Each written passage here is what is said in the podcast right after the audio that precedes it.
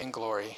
And we are so grateful that we can gather here together, that your Spirit is among us and uh, be a part of our worship, whether it's through song, through fellowship, or through the teaching of your word. So we're so grateful for all that you do for us and for your many blessings. In Jesus' name, amen. Amen. Well, welcome everyone here this morning. You know, I thought I wasn't going to do this, but I'm going to tell a dad joke um, before we get started.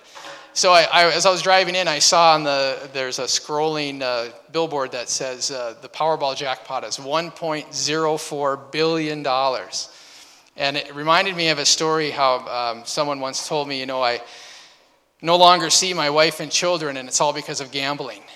I won the lottery and moved to Hawaii. So, it's my dad joke for this morning. Well, I welcome you. Take a minute to greet those around you, please.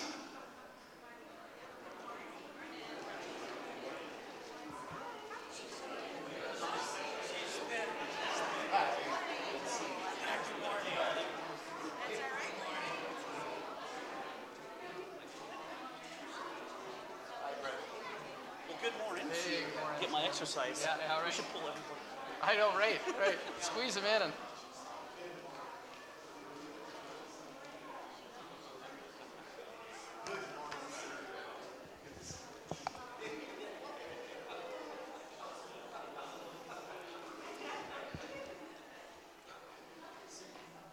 Well, welcome again, and thank you so much for joining us this morning. If you're visiting, we welcome you, especially um, if this is your first time here, or if, if you're fairly new here, we welcome you. Uh, if you are new here uh, and you would like us to uh, get in touch with you about anything, we do have yellow sheets on the welcome desk uh, in the back of the church there. Um, you can fill out your name and any information. Also, if you have a new phone number or address change or email change or something like that, you can let us know that way as well. You can put those in the offering box, which is right between the back doors there, and we also encourage you to put your offering in there as a part of our act of worship.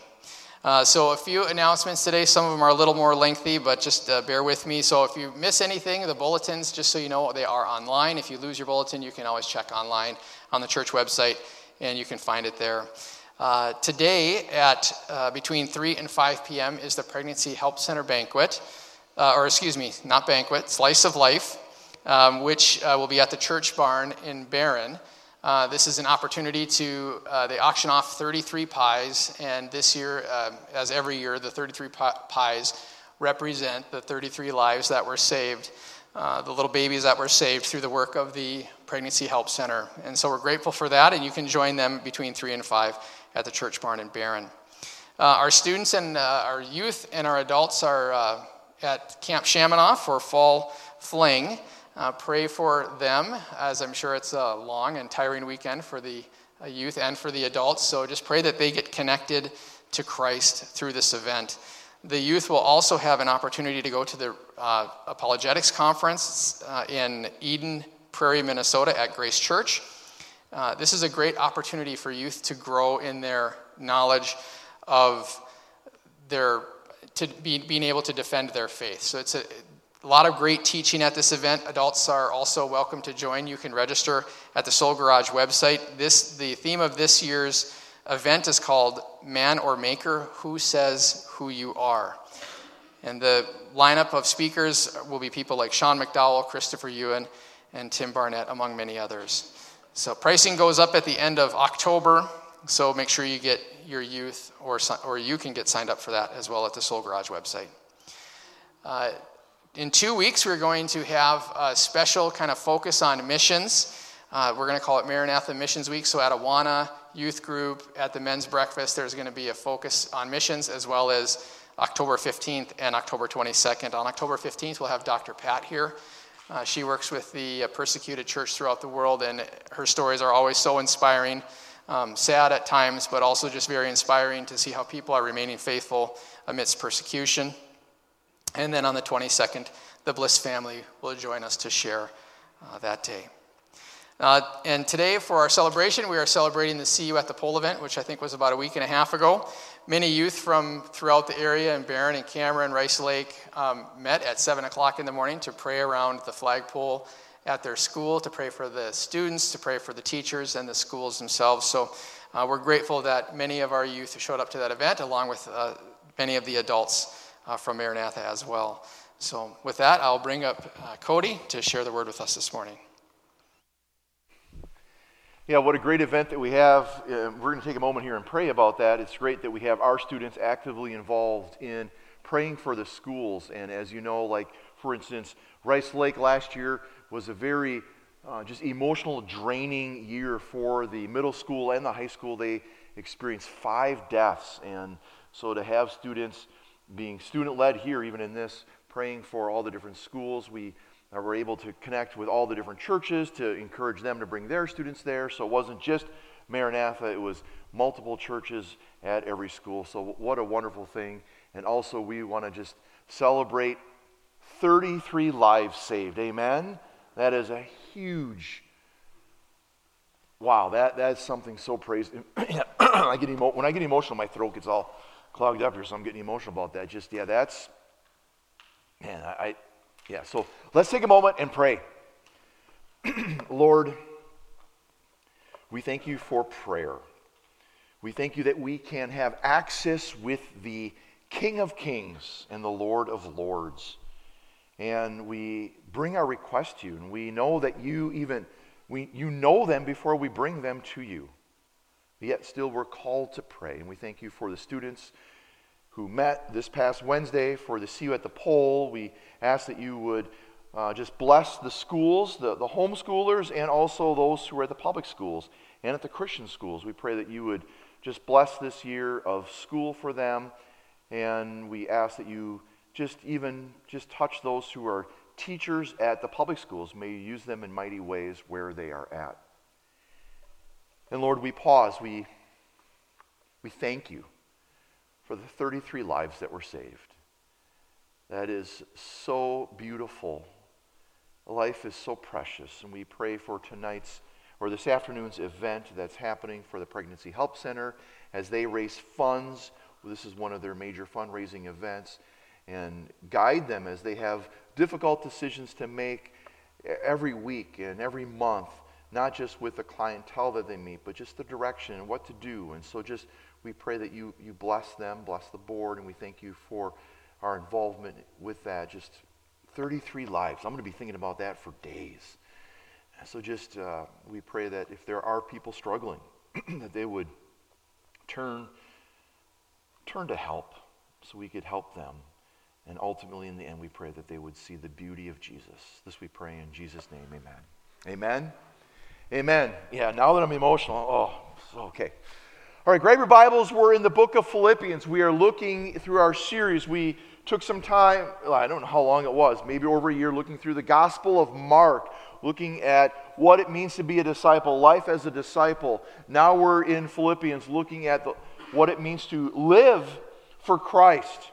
And then after this, soon we will go into the book of Acts, looking at being a witness for Christ. Philippians chapter 4.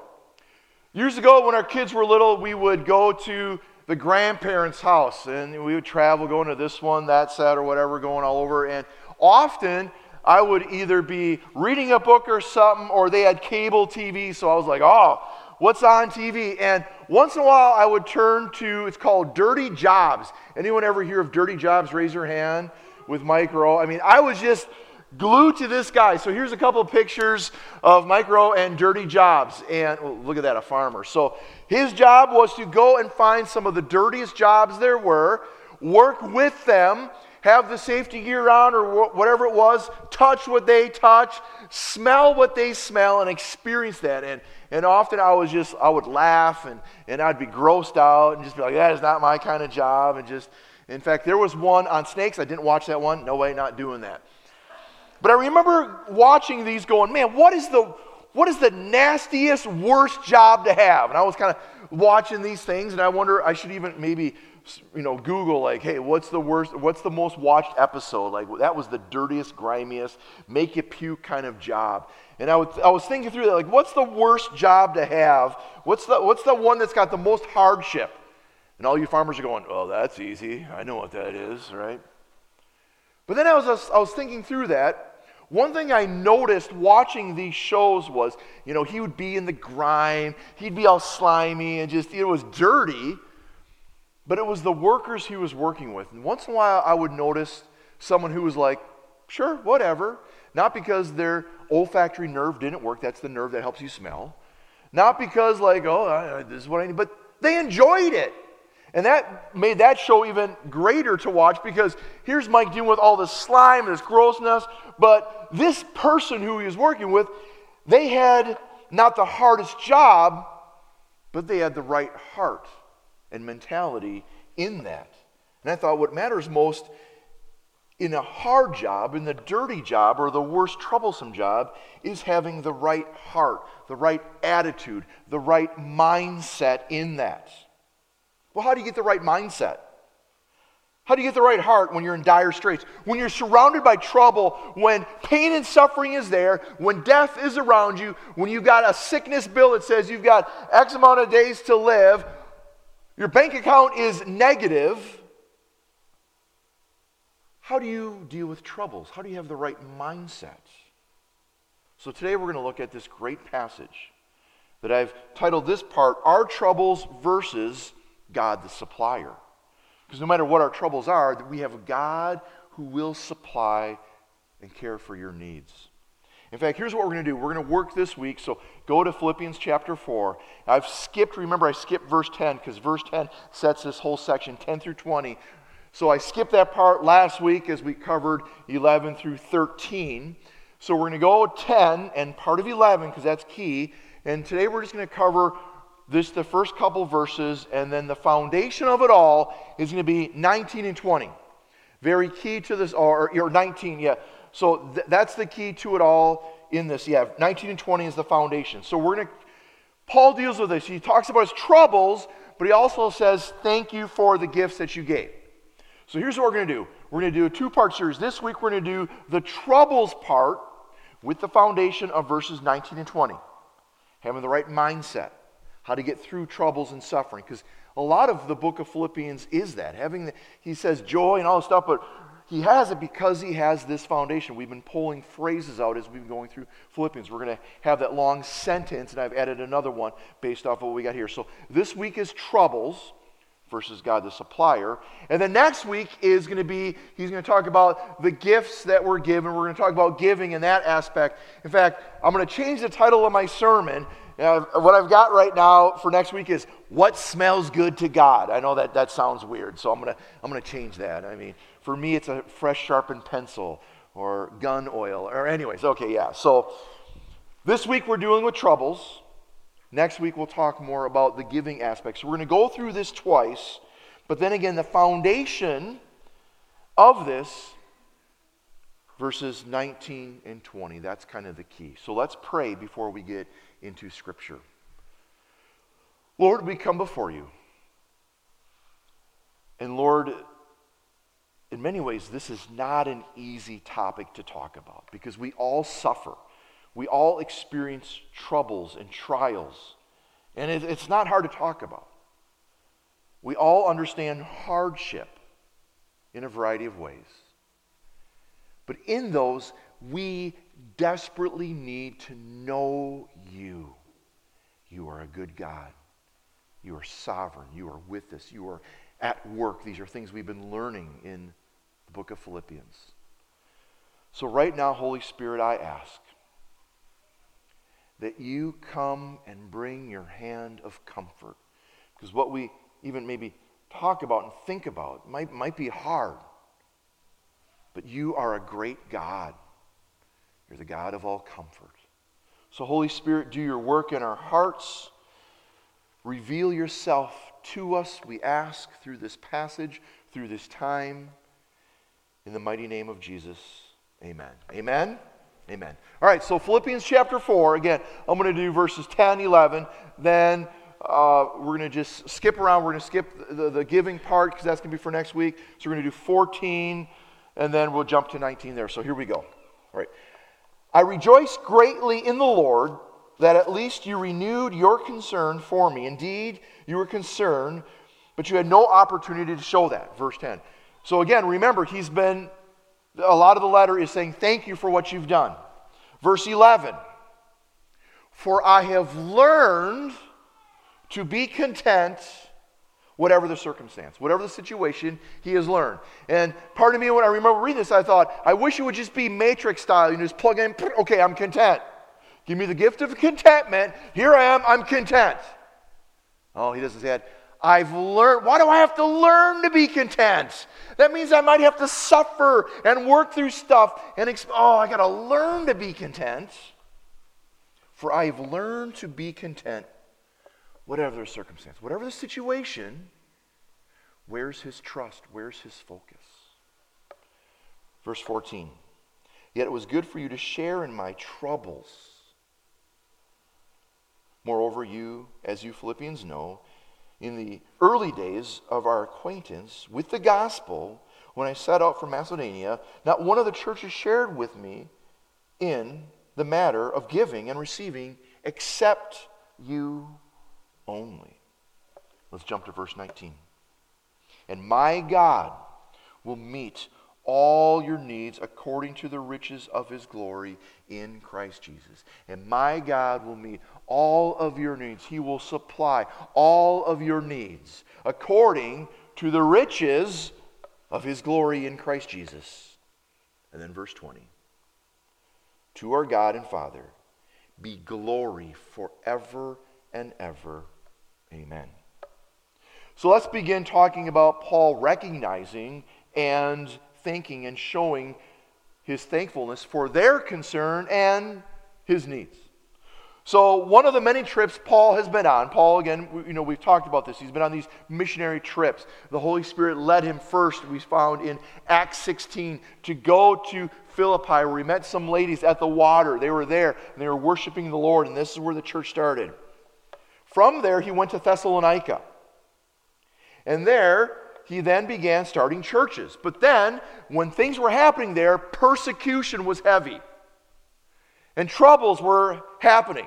So he decided, you know what? It's time for me to move on to a more noble, he says. In Acts uh, 17, he says, to a more noble town because this town is treating me like dirt. Really, what they're doing is they're treating the name of Jesus like dirt. So he's going to move to a more noble town. So he decides to do that and move on. But some of the people from Thessalonica decide we're going to follow this guy and cause more troubles for him, more persecution. Then he goes again. He keeps moving, gets to Athens where he gives a famous speech. And he says, When I set out from Macedonia there, when we read this, he relates to when he left there and went to the lower region of Greece, where he then began to share and proclaim the gospel. So he's on the move, partially because of persecution, but mainly because he knows this is where the Lord is sending him.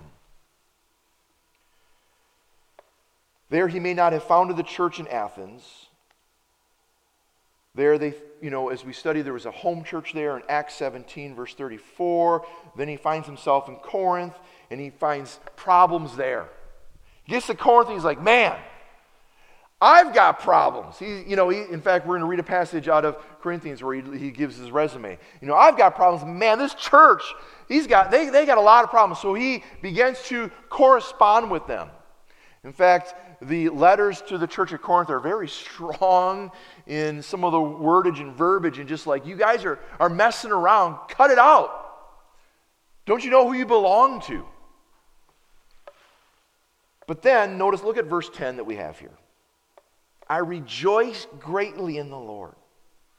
He has this joy. And again, here's a, a common theme in the book of Philippians. He has this great joy for his kinship, his friendship, this koinonia, this, this beloved Christian fellowship he has with his believers. He rejoices again greatly. He rejoiced in the past for when they cared for him. Now he's rejoicing again for their care and concern for him. So he's rejoicing. And again, the gratitude that they sent by way of Epaphroditus, the gift that they gave him. We'll talk more about that next week as we look at this passage he describes his past rejoicing, and now he's so grateful for what they are doing in their life. Paul is extremely grateful for their love for him. In the previous section, the core aspect was no matter what the situation, no matter what the situation in life, he must find contentment. So he's not saying this guess what? I know you sent me a gift, But I'm just content in the Lord, and that's good enough for me. That's totally true. The foundation is we must be content in Christ and complete in Christ. That was last week's sermon. But he doesn't want to just be like, yeah, I've got my contentment and completeness in Christ. That's good enough. He wants to let them know that he's very grateful. He's thrilled by their renewed concern. He's overwhelmed by the depth of their concern in his life that has brought this situation. He can use that for the benefit of the gospel, he mentions. I'm excited as we come up in two weeks, we're going to have Missionary Week. We'll have two missionaries visiting us, and we'll talk more about the missionaries that we support and how we can renew our concern in them and care for them. Again, this is all anchored in their love and their care. And his gratitude is grounded in the feelings he has for them. I thought about going through Philippians and just, there are so many words of affection. There's sections where we've stopped we looked at these words of affection that, that Paul uses more than, than some of the other letters that I read out of him. He just, this just bountiful words of affection that he has. So he's emphasizing this closeness that he has this loving church. They have truly become partners in the gospel. And his gratitude is there, it's deeply seated. It's got this mutual concern, this intimacy that flows out of the section again. Like I said, I'd love to study this more in the words, this spirit fellowship that we have, you and I have, because of the Holy Spirit.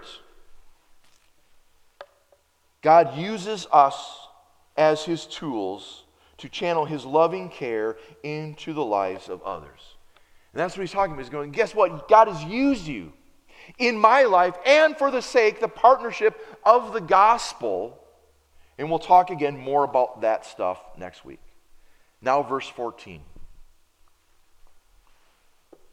To share in my troubles, the troubles Paul faced.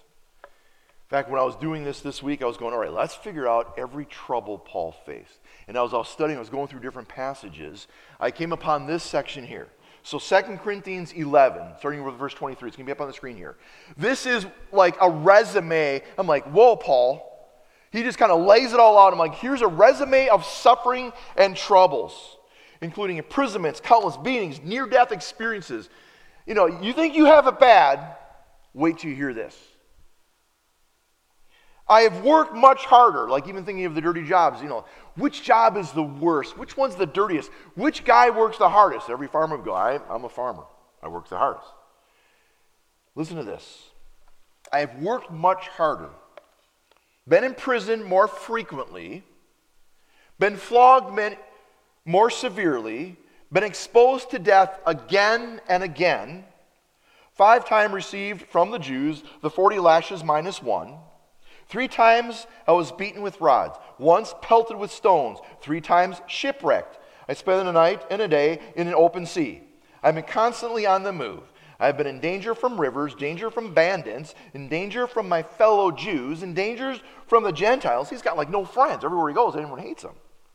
In danger in the city, in danger in the country, in danger in the sea, in danger from false believers. I've labored and toiled and have often gone without sleep. I've known hunger and thirst and have often gone without food. I've been cold and naked. This guy has it bad. He understands troubles more, I guarantee you, than you and I. But look at the next thing he says. Besides everything else, I face the daily pressure of concern for all the churches. Not only is he experiencing persecution, suffering, all that stuff, he even says, even the heart that I have for my churches is so heavy and weighty on me. In fact, I was going through the book of Acts reading, I was like, we could list more. He was kidnapped, accused in lawsuits, interrogated, ridiculed, ignored, and worst of all, in my opinion, bitten by a viper. No, thank you, I'm done. Call me to something else, Lord. Ugh. These troubles affected him greatly, both in the physical, in the emotional, and spiritual realm. This guy understands suffering. So let me now turn to you. I thought about doing this, and I, I, I was ready to do it, but I thought, no, this isn't going to work in church because you're with people that you don't know maybe. I was going to put a piece of paper or a notebook in every section here for you. And I thought, it'd be great to start writing out all of your troubles. But if you're next to your spouse and you wrote your spouse's name, then you'd be in double trouble, so this wouldn't work. I figured, okay, let's just not do that. But I want you to think right now. Let's just take some time and think. What are some of the troubles you face? This isn't for you to say it out loud or anything, just, just keep it to yourself. If you had to do a resume of troubles like Paul just did, that, that, that's just that's a lot of stuff. What would you list? Think of the physical things. And I know some of you, I know some of your stories. I visited some of you in hospitals. I visited some of your loved ones in hospitals that are no longer here.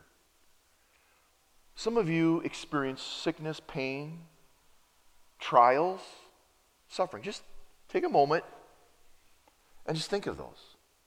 What would you list on a piece of paper that would be your physical troubles? Maybe it's even financial heartache. Maybe it's the results of sin in the past that still hound you and you feel shackled to that shame. To the next one emotional. Think of some of the emotional stuff that you have struggled. Like when I read this resume of Paul, I'm going, yeah, that's a lot of hard stuff. Bandits, danger, wow, out at sea. Was he fishing? You know, I'm, all this stuff. And then I read the last line. Besides everything else, I face daily pressure of my concern for all the church. I'm like, oh. Often I realize this when I deal, deal with people who are suffering greatly. They're dealing with the situation at hand. Let's say it's a physical ailment, a sickness, or a traumatic, um, tragic accident that happened. They're dealing with the situation right now. They put that in the physical realm, but then they rarely deal with it emotionally. My example is this I was called this week to go help with a situation that was very very sad and traumatic. And I met with some family members, and we were trying to work together. And they're like, we need to meet with another family member. And they kind of cautioned me about that. So I'm like, okay, all right. And we, we met with someone, and the person was kind of in the corner. I'm fine. It's okay, I'm not emotional. And they're all like, oh, uh, well, other people were crying. And I wanted to go time out. I didn't do this, but I wanted to go time out. We're all emotional. Maybe you're not expressive the, you know, in emotions, but we all are emotional. We all are very, very emotional. And maybe this person wasn't expressive in emotions. I think that's kind of what was kind of being portrayed. Like, you know, I'm stoic, you know, I, am fine. And, and a lot of us do that. We don't like to touch the emotional part, but we are very, very emotional beings because we're created the of the image of God, and He's a very, very emotional being. So don't neglect your emotional feelings and well being. We are emotional beings, very important. In fact, I love how churches and we as a church, we have a statement of faith we have written down what we believe as a church. This is what we believe about God the Father, the Holy Spirit, you know, what we believe about the Word of God, salvation, sin. Years ago, when creeds were, were written more often, famous creeds were written, famous statements were written. In fact, I've got in my office two, or it's three volumes, The Creeds of Christendom. Haven't read through the whole thing. It's pretty lengthy, and some of it's very old, archaic words. And uh, it's a beautiful set of books. There was once written one of the famous creeds and sections that were written, they said, at first they said, God is without passions. A couple years later, they got rid of that. Because they're like, God is a God of passion, right? In fact, I believe one of the most theological, heavy weighted verses in Scripture is, I'll have you quote it to me, the shortest verse in the Bible. What does that say? Jesus wept. Oh, there is so much weight in the shortest verse that we have. So let's go to emotions. Where have you been just emotionally drained, done, fatigue? Where do you suffer emotionally? And again, in our church, I know there's many stories We've had people that have suffered through marriages that did not make it as they thought it would. Families that have children that have gone astray and have never come back. Emotional. Think about the troubles. So I'll just take some time and think about, yeah, I've experienced troubles emotionally. And lastly, spiritual. We face troubles spiritually. Again, read Ephesians chapter 6. Read 1 Corinthians 10. We deal with an enemy of our souls. Little side note he's a grape compared to the might and greatness of God. Amen? But still, there's an enemy of our souls. Troubles. But here's what I find interesting about Paul Paul is willing to share his troubles, either written in teaching, when he was visiting, in writing. He's willing to share. Hey, here's where I struggle. One of the hardest things for us is to share our troubles, right? I'm fine. I'm okay. For instance, situation I was in this week, that person was like, okay, whatever. I'm fine. Even did this to me. But as time went on, tears started to flow. It's hard to share the troubles that we have with our friends, those in need. And we'll talk more about that next week. But even in the midst of this, remember that Paul has found the secret to be content. No matter what the situation, he's found the secret in how to be content. And it's in the Lord. Or, as 1 Peter 5 7, cast all your cares, cast all your anxiety on him, for he what? He cares for us. We have a God who cares for us. That whatever our financial, whatever our social situation, whatever your relationship situation is, we must depend on Christ. As we learned a few weeks ago, anxiety disappears and God's peace takes over. Having the correct mindset, having the correct attitude is very, very important. So let me do this. Let me quote to you, as I saw on Dirty Jobs, I was like, Am I having the mindsets right? Have, have you heard of Chuck Swindoll? He's a famous preacher of today. I, I really enjoy a lot of what Chuck Swindoll does. He's not trying to be the popular preacher, he just preaches through the word. This was written years ago. The longer I live, the more I realize the impact of attitude on life. Attitude to me is more important than facts. It's more important than past education, than money, than circumstances, than failures, than success, than what other people think, say, or do. It is more important than appearance, giftedness, or skill. It will make or break a company, a church, a home. The remarkable thing is that we have a choice every day in regarding the attitude we embrace for that day. We cannot change our past. We cannot change the fact that people will act in a certain way towards us. We cannot change the inevitable. The only thing we can do is play the one string we have, and that is our attitude. I'm convinced that life is 10% what happens to me and 90% how I react to it. And so it is with you. We are in charge of our attitudes. You might have the dirtiest job, and Mike Rowe wants to come and film you and be like, oh, that's bad. But that's 10% of it. 90% is how you think and live through that. So, with our troubles, what is the correct mindset to have? What should we know for sure? And we get to verse 19. Take a look at verse 19.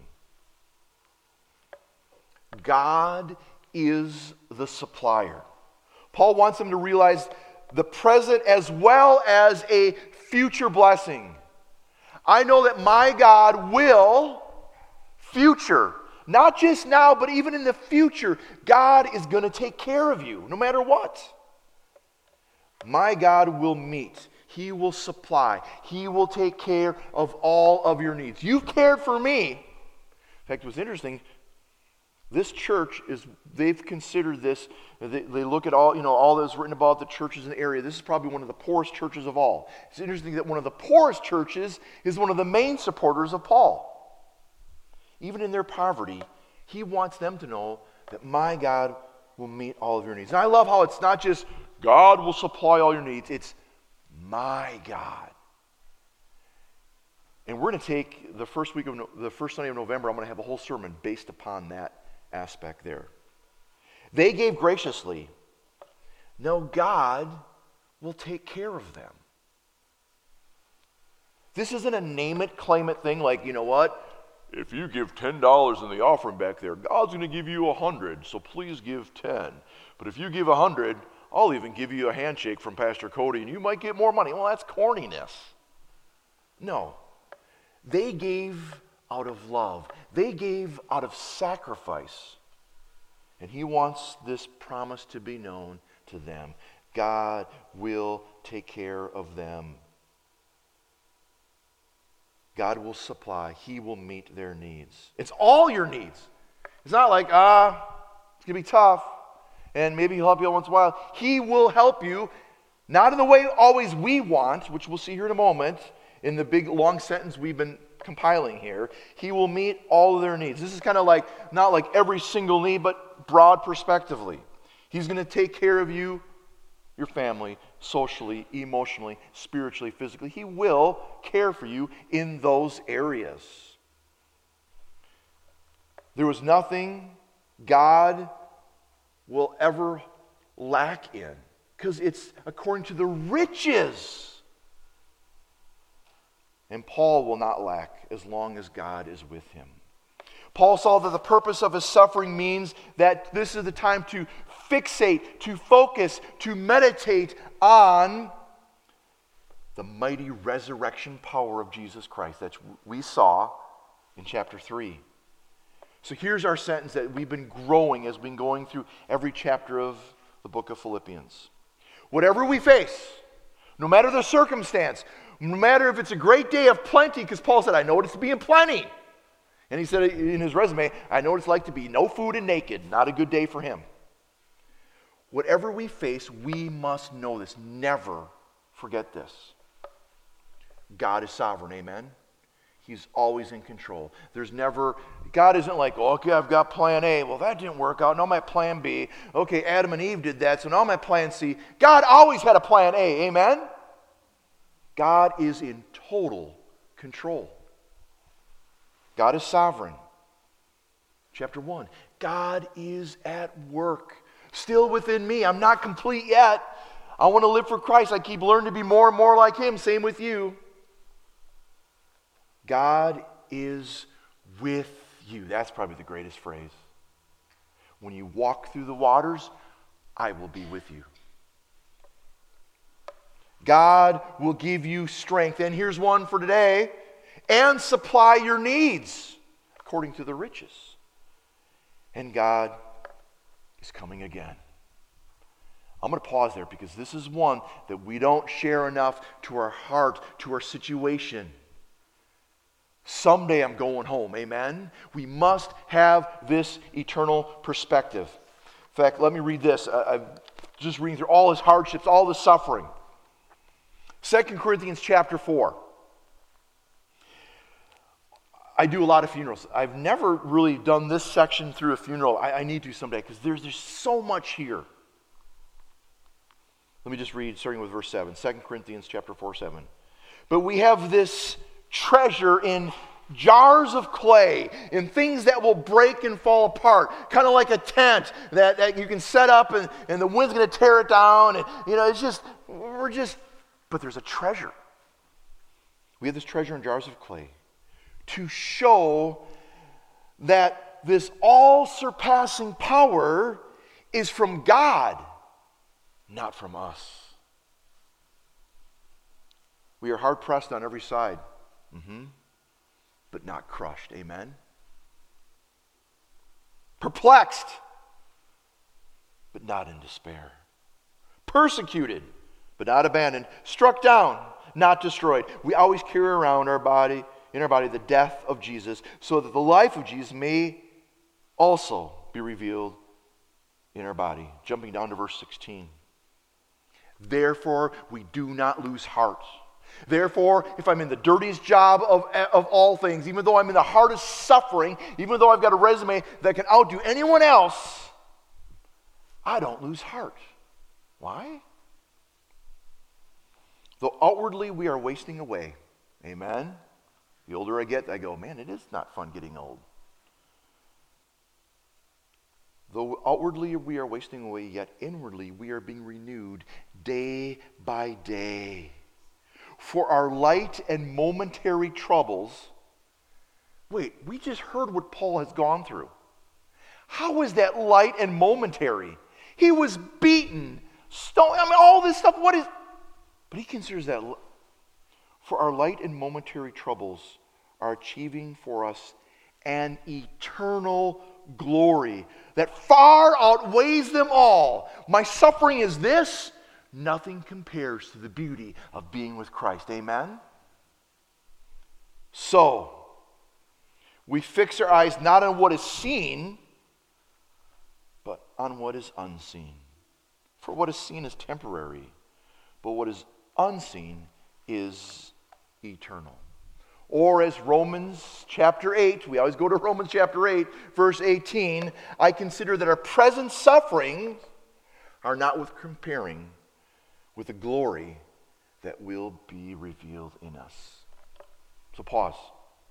No matter what troubles, what suffering, whether physical, emotional, spiritual, some of the sins of your past, some of the addictions you've had, some of the relationship failures, that's, that's all hard stuff. I'm not trying to downplay that. But to make it through it, you must know that God is a God who will supply and care for you and have that eternal perspective. Every once in a while, I pull this out for some of you that haven't gotten this. When I first got here, the first month I was here, I was told about Marv Oftedal, who I knew before, who had cancer really bad. And I remember meeting with him, and just, it's hard. Why me? Why this? Why, why, you know, just those are hard things. And I remember coming back to the office going, I need to write him a letter. So it's called Four Biblical Truths for Marv. And what I, I wrote him, a, it's four or five page thing for him. I've boiled it down to two for you. If you haven't got this, please grab it. I'll just read you the, the main titles here. The eternal perspective.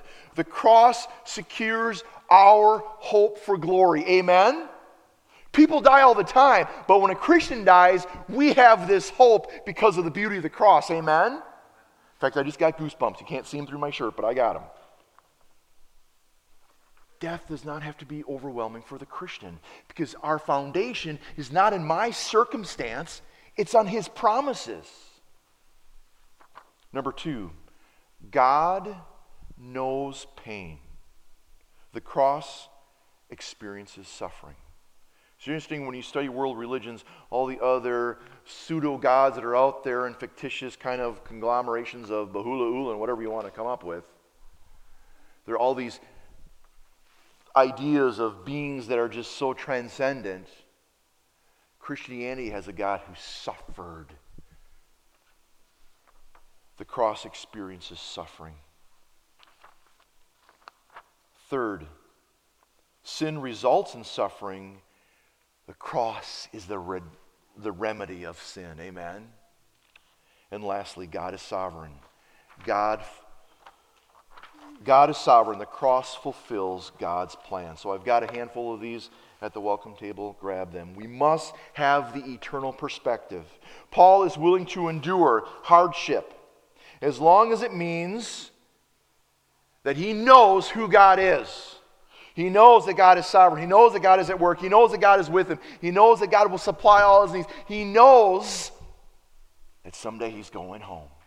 He knows that for me to live is Christ Oh, but to die, to die is gain.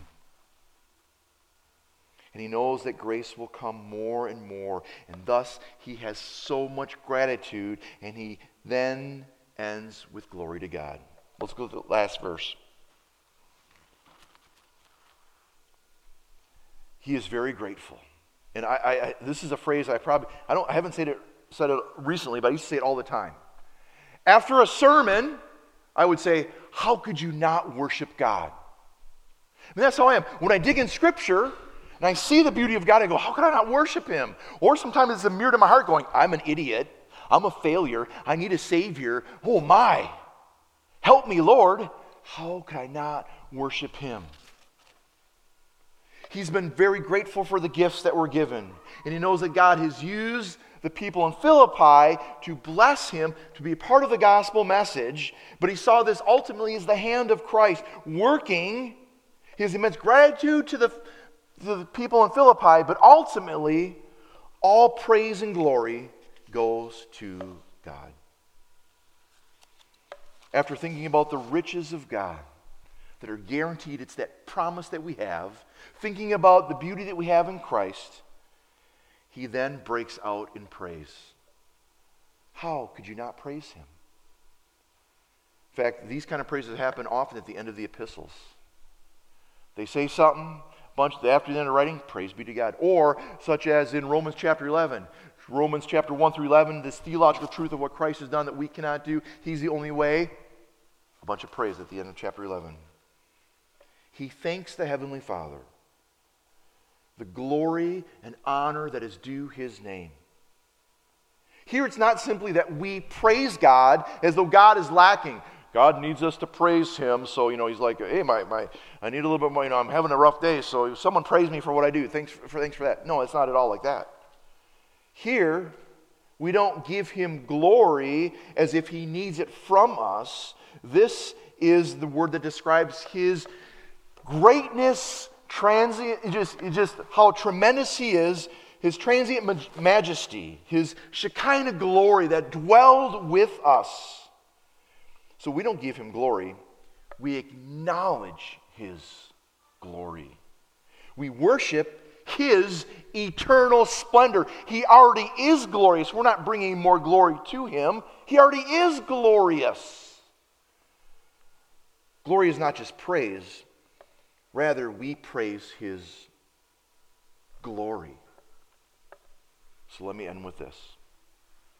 As I said many times, different during the church history, different writings, different uh, committees, or different councils have gotten together and written things about what the church believes. Uh, the Council of Nicaea and all these great, we have great writings. Trust me. The Westminster Confession of Faith, which I've said many times, here it is. What is the chief end of man? What is the ultimate goal of man? What is the primary purpose of our lives?